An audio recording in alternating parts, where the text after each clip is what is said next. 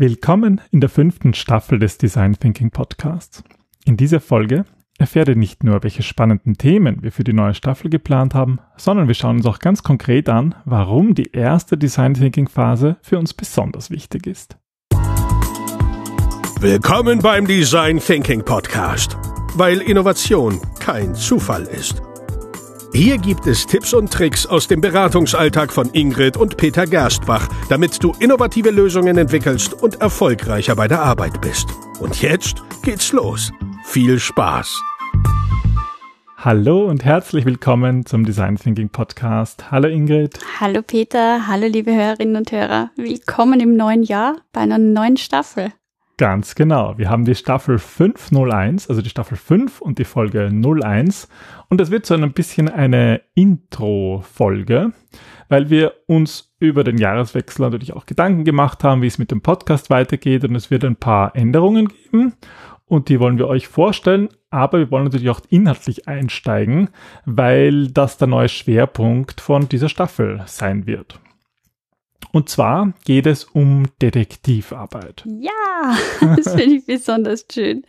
Ähm, wir haben zufällig, oder zufällig, wir haben meinen Onkel auch während der Weihnachtszeit besucht und der hat, ähm, der hat erzählt von meiner Vorliebe, dass ich, ich wollte immer Detektiv werden, wie ich klein war. Also eigentlich hat er erzählt von meinem Papa, ähm, der schon verstorben ist, dass der so gerne Krimis gelesen hat und ich glaube, das wurde mir ein bisschen mit in die Wiege gelegt, dieses ähm, kriminalistische Gespür, um zu verstehen, warum Menschen einerseits Dinge tun, die sie tun, aber vor allem, wie sie sich verhalten und wie sie in Umgebungen reagieren oder auch in Situationen interagieren, die manchmal außergewöhnlich sind und manchmal gar nicht.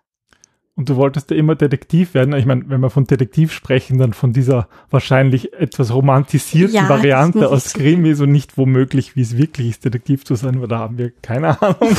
ich habe hab noch nie mit jemandem gesprochen, der irgendwie bei der Polizei arbeitet. Wobei doch. Doch, doch, mit einem FBI-Agenten ja, haben wir mal gesprochen. Genau, der macht aber tatsächlich auch eher so Detektivarbeit. Aber vielleicht ähm, werden wir den sowieso auch mal wieder einladen zu einem Podcast. Aber das ist ganz etwas anderes. ähm, dein, dein Wunsch, Detektiv zu sein, den hast du dir ja eigentlich erfüllt. Das sage ich auch immer. Mit Design Thinking bin ich eigentlich nichts anderes als ähm, ein investigativer äh, ja, Detektiv, weil es darum geht, einfach den Dingen auf den Grund zu gehen und vielleicht auch manchmal die Sachen, die so gewöhnlich scheinen, zu hinterfragen.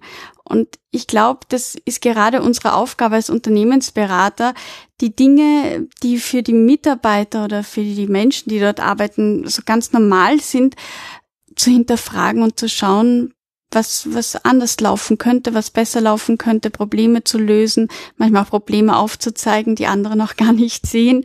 Ähm, ja, also so, so ein Zwischending zwischen Detektiv und Troublemaker ähm, bin ich oder empfinde ich mich. Wie empfindest du dich? Empfindest du dich auch als Detektiv oder? Äh, ich würde eigentlich gar nicht sagen, dass ich da jetzt irgendwie groß drüber nachgedacht hätte, ob ich mich da irgendwie in einer Rolle wiederfinde. Mir macht mir macht es einfach Spaß, Dinge zu verstehen und vor allem auch macht es viel Spaß zu sehen, wenn wenn zum Beispiel die Teilnehmer an Workshops wenn denen sozusagen das Licht aufgeht und mhm. sie plötzlich verstehen, warum ihr Kunde sich so verhält, das macht mir dann total viel Spaß. Also wenn ich das bei anderen sehe, plötzlich das Leuchten in den Augen. Das ist schön, ja. Das ist für mich aber mehr die Bestätigung. Also ich, ich liebe es, da selber tief äh, einzudringen und, und es ist ein bisschen hinter die Kulissen der ganzen Unternehmen zu schauen. Also welche Unternehmen wir schon beraten haben, da geht manchmal auch so ein bisschen der Zauber des Konsumenten verloren. Aber das stimmt, wenn man so eine Preis Firma so aus dem Marketing nur kennt, wo mhm. irgendwie eine Zauberwelt aufgemacht wird und, und du siehst aber hinter jeder Firma steckt ein ganz, stecken ganz normale Menschen mhm. und ganz normale Probleme, die halt für den, der drinnen ist, wiederum so normal sind, dass sie auch die Lösung gar nicht mehr finden können. Und das ist irgendwie Weil das Schöne an unserer Arbeit, dass wir da unterstützen können. Und ich finde das so gigantisch. Also wenn ich überlege, wie viel man eigentlich mit so kleinen, subtilen Dingen machen und ändern kann und ähm, was, was es da für Dinge auch gibt, Konsumenten auf andere Art und Weise zu sehen, zu verstehen und so wie du sagst, wie es dann auch manchmal gar nicht mehr gar nicht mehr so was Neues ist, wenn, wenn wir in Unternehmen sind und mit den Mitarbeiterinnen und Mitarbeitern reden und dann irgendwie draufkommen, für die ist das vollkommen normal und für uns ist es halt zum Beispiel nicht normal, dass man darauf achtet, wie das Licht eingesetzt wird, zu welcher Tages- und Uhrzeit, um gewisse ja, Trigger zu setzen und ähm, was da alles möglich ist und wie das das Verhalten tatsächlich beeinflusst. Und ich glaube, da haben wir so viel schon gesehen und erlebt. Das ist, aber man kann da nie auslernen. Ja, und diese Neugierde, die, die hat sich halt auch, das hat sich vielleicht bei mir verändert über die Zeit, dass ich einfach eigentlich neugieriger geworden bin wieder, mhm. weil ich halt gelernt habe, dass überall so spannende Dinge zu erleben gibt. Es ist so ein bisschen Maulwurfarbeit, oder? Also man, man geht irgendwie, ähm, man gräbt sich ein und gräbt immer tiefer und manchmal muss man dann aber, kommt man an einem Stein und da muss man sich so weiterhandeln. Und dann kommt man wieder an die Oberfläche und sagt, oh, da bin ich. genau. Ja, das ist auch ein schönes Bild. Also ein Maulwurfdetektiv. Ein Maulwurfdetektiv, so ist es. Ja, und ähm, was hat das jetzt alles mit Design Thinking zu tun? Ähm, wir haben hm, eigentlich sind wir mit Design Thinking ja mal in der Unternehmensberatung ganz viel gemacht, ganz viele Projekte umgesetzt, auch viel ja so in Trainings gemacht, Mitarbeiter dabei unterstützt, die Methode selber anzuwenden. Ähm, was wir dabei gelernt haben, ist, ähm, dass, äh, dass genau dieses, diese Detektivarbeit, dieses Verstehen so unglaublich wichtig ist. Und für die, die mhm. vielleicht neu einsteigen hier im Podcast, ähm, der Design Thinking Prozess, so wie ihn wir unterrichten und so wie ihn wir anwenden, besteht aus vier Phasen. Dem Einfühlen, Definieren, dem Ideen generieren und dem Experimentieren. Und da wollen wir uns jetzt anschauen, wo diese Detektivarbeit überhaupt richtig zum Tragen kommt. Mhm. Vielleicht kannst du kurz in wenigen Sätzen erklären, worum es eigentlich geht beim Einfühlen. Also das Einfühlen, das ist sozusagen die Kernphase, das ist die allerwichtigste Phase meiner oder unserer Meinung nach. Da geht es eigentlich darum zu verstehen, warum Menschen sich verhalten, wie sie sich verhalten und warum auch wir in diese Organisation gerufen werden, um Probleme zu lösen. Also es geht darum, ähm, viel zu beobachten, zu befragen und ganz, ganz viel Information über das jeweilige Unternehmen zusammenzutragen. Es ist eigentlich ähm, Empathie aufbauen. Ja, Empathie aufbauen mit dem Kunden, mit den Mitarbeitern, mit denen, die sozusagen das Problem haben, für die wir eigentlich eine eigentlich Lösung finden allen. wollen. Also mit allen Involvierten. Ja, eigentlich geht's gar nicht darum, also wir beginnen zwar immer mit einem Projekt, aber letzten Endes muss das ganze Umfeld auch verstehen, um da gut agieren zu können. Ja, und die zweite Phase, das ist das Definieren. Da ist es dann so, dass man eigentlich die Erkenntnisse aus der ersten Phase so ein bisschen sortiert und, und, und Muster findet. Genau, also ähm, deswegen ähm, ist ja der Prozess auch so in Wellen dargestellt worden von dir. Beim Definieren ähm, nehmen wir die ganzen Informationen, die wir aus der Einführphase haben, her und schauen, was ist für uns und unser Projekt jetzt im Moment relevant und hauen alles andere weg, um einfach da mit der Kernessenz weiterzuarbeiten. Ja, und wenn wir diese gefunden haben, dann ist es eigentlich, sag ich mal, aus unserer Sicht immer relativ einfach. Dann kann man Kreativitätsmethoden einsetzen, um neue Ideen zu generieren. Ähm, das ist eben die dritte Phase, die Generieren-Phase. Und in der vierten Phase beim Experimentieren geht es darum, diese Ideen auszuprobieren in ganz einfachen Prototypen, um wiederum daraus zu lernen. Und dann schließt sich der Kreis eigentlich wieder. Also man beginnt dann eigentlich ähm, wieder dabei, zum Beispiel diese Prototypen zu testen anhand mit, mit den echten Kunden, mit Testkunden, um daraus wieder zu lernen. Mhm. Und unser Herz schlägt halt für die Einfühlenphase und das, was mal halt auch das, was beim Definieren dann rauskommt, wirklich zu verstehen, wie, ähm, wie der Kunde tickt. Warum ist das so wichtig und warum ist diese Phase eigentlich nicht wegzudenken aus unserer Arbeit? Also ähm, viele verstehen unter Design Thinking eigentlich mh, hauptsächlich diesen Ideen generieren Schritt und ähm, ich finde aber, oder wir haben das auch herausgearbeitet in, in den letzten Jahren, dass das aber dass keine guten Lösungen herauskommen können, wenn du nicht das eigentliche Problem verstehst. Und ähm, Jetzt sind es so viele unterschiedliche Menschen, die in einer Organisation, in einem Unternehmen zusammenarbeiten, selbst wenn wir von einem kleinen Unternehmen ausgehen. Weil da gibt's die Lieferanten, da gibt's die Kunden, da gibt's die Stakeholder, es gibt immer Menschen, die da agieren und jede Lösung, die man entwickelt, so technisch sie auch sein mag, die ist letzten Endes für Menschen bestimmt. Und Menschen agieren aufgrund von Bedürfnissen und die Schwierigkeit ist, dass ihnen oft diese Bedürfnisse gar nicht bewusst sind, aber sie getrieben werden, sie zu erfüllen. Und das ist so dieses tricky Problem dabei, ähm, herauszufinden, wie Menschen tatsächlich denken und ticken, unter der Annahme, dass es ihnen selber meistens, ich sage ganz bewusst, meistens gar nicht bewusst ist. Ja, da wird oft, steht oft irgendwie das, das physische Produkt oder auch die, die Dienstleistung im Vordergrund, was da wirklich getan wird, aber nicht, was da mitschwingt. Also zum Beispiel, wenn ich beim, beim, beim Bäcker ähm, etwas einkaufe, dann schwingt er vielleicht mit, das, das gemütliche Frühstück mit der Familie. Mhm. Oder wenn ich ein Parfum kaufe, dann schwingt vielleicht damit mit, dass, dass ich mich, ähm, dass ich das, oder Körperprodukte, dass ich die anwende und mich schöner oder wohler oder hygienischer oder was auch immer fühle. Mhm. Das ist oft gar nicht so bewusst, wenn man irgendwie dann so dieses, diesen Gegenstand vor sich hat und sich anschaut, welche Features, welche Merkmale dieser Gegenstand hat. Ja, und Entscheidungen werden immer emotional in erster Linie getroffen und innerhalb von wenigen Sekunden. Und um diese Kaufentscheidung oder auch diese bewusste Entscheidung dem Kunden zu nehmen oder ihm zu helfen dabei, ähm, ist es halt wichtig, die Bedürfnisse zu kennen.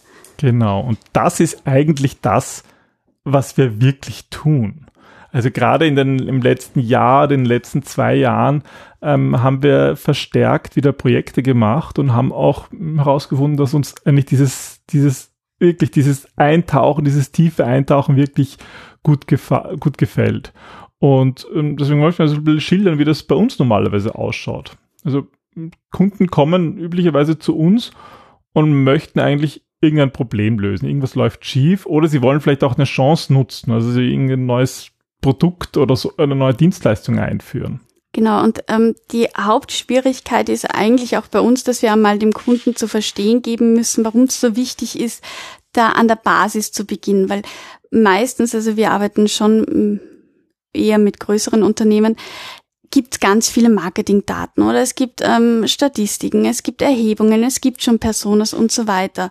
Und das sind auch Daten, die wir nutzen, aber wir müssen uns auch ein eigenes Bild schaffen von der Situation. Und nicht nur wir, sondern auch das Projektteam. Absolut.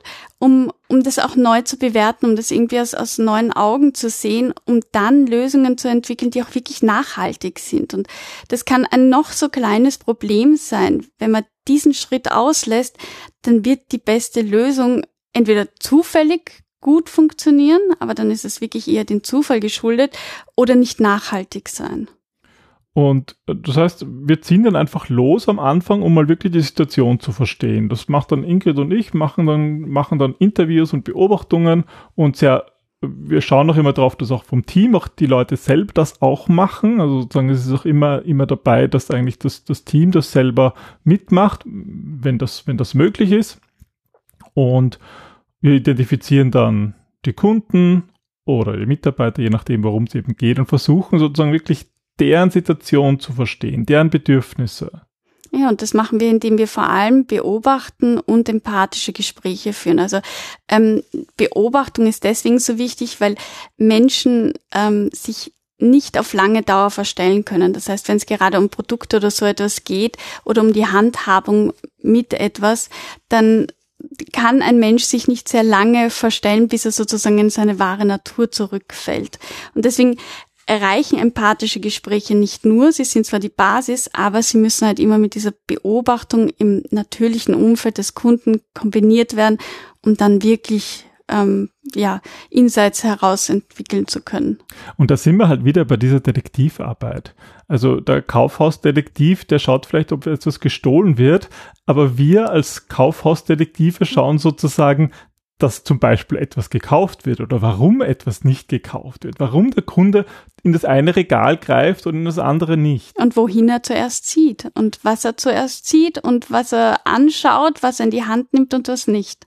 Aber das funktioniert natürlich nicht nur in der Branche äh, vom Einzelhandel. Das funktioniert auch bei einem, bei einem Friseur oder vielleicht bei einer Friseurkette zu verstehen, warum die Leute da hingehen und wie man das verbessern kann. Ja, oder auch bei Unternehmensberatungen. Also das ist ja, Design Thinking ist ja wirklich ein universeller Ansatz und es ist keine Branche, die nicht von Design Thinking nutzen kann. Also wir haben von IT-Projekten über Unternehmensberatungen, über Banken. Also es gibt, glaube ich, wirklich kaum eine Branche, die wir noch nicht untersucht, besucht oder, oder ähm, auf Detektivspuren ja, ähm, gewandert sind. Weil diese Methoden, die wir einsetzen, eigentlich universal sind. Das mhm. funktioniert bei einer Airline oder am Flughafen. Äh Theater hatten wir auch schon, Restaurants. Also es funktioniert wirklich überall dort, wo Menschen sind. Und Gott sei Dank sind überall Menschen.